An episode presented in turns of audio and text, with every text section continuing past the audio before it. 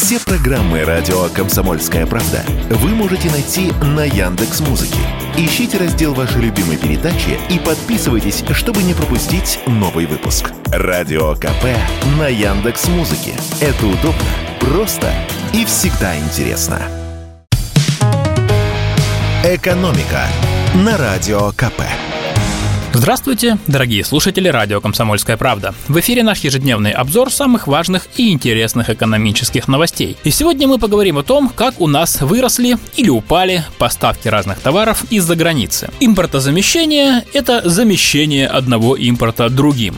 Такая шутка появилась у экономистов в прошлом году, а может и раньше. Но в каждой шутке, как известно, есть доля правды. Сколько процентов составляет эта доля для разных категорий товаров, подсчитали аналитики компании Финэкспертиза. Для этого они изучили данные Росстата по оптовой торговле в стране. И оказалось, что в прошлом году доля импорта в обороте пищевых продуктов выросла на 4%, в электронике почти на 5%, а в мебели на целых 13,5%. Причин тут несколько. Конечно, из-за санкций год назад импорт резко сократился. Однако в сфере потребительских товаров, это еда, электроника и так далее, бизнес оперативно наладил новые каналы поставок. А еще в прошлом году наши бизнесмены испугались, что с поставками из-за границы будет совсем беда. Поэтому летом и осенью резко увеличили закупки за рубежом и затарились про запас.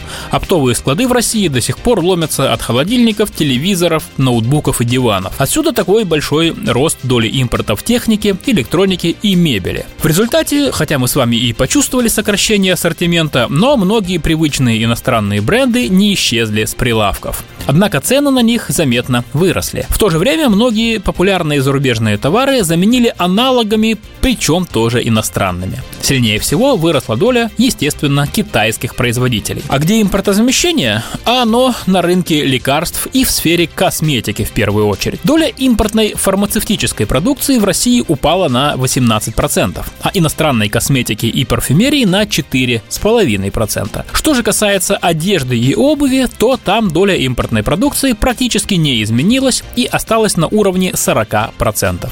Уж что-что, а шить наши так называемые дружественные страны очень даже умеют.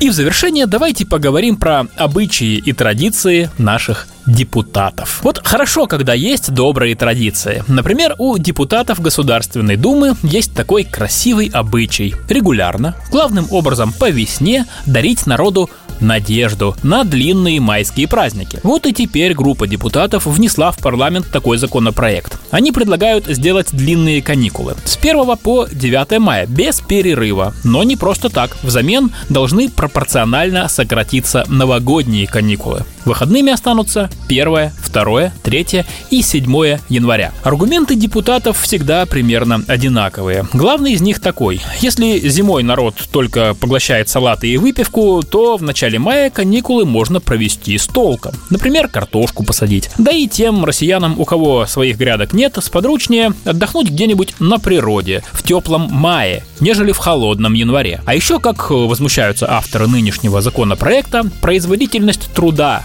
между майскими праздниками никакая. В этом году, например, выходные с 29 апреля по 1 мая. Потом 4 рабочих дня, на которые надо вернуться с дач и посиделок. И потом опять 4 выходных с 6 по 9. Вот и кто будет думать о работе в промежутке между двумя волнами праздников. Аргументы против длинных весенних праздников тоже хорошо известны. Те, кто пьянствует на январских каникулах, скорее всего и в мае с удовольствием займутся тем же самым. А сторонники активного образа жизни и зимой найдут себе дело по душе. К тому же в январе у детей каникулы. И если эти дни будут рабочими, то у родителей появятся дополнительные проблемы. Что же касается производительности труда, то короткий рабочий перерыв между праздниками не особо хорош в любое время года. А истина, истина, как всегда, где-то посередине. И вообще вся эта дискуссия очень напоминает споры о том, надо ли переводить стрелки часов весной и летом. Всегда найдутся как сторонники, так и противники. За Зато обсуждение таких предложений всегда привлекает дополнительное внимание к деятельности депутатов. Гляди-ка, да? Не сидят, сложа руки, все о народе думают. А что закон, как всегда, не примут, так в этом тоже есть смысл. Зачем нарушать добрую традицию? Экономика на радио КП.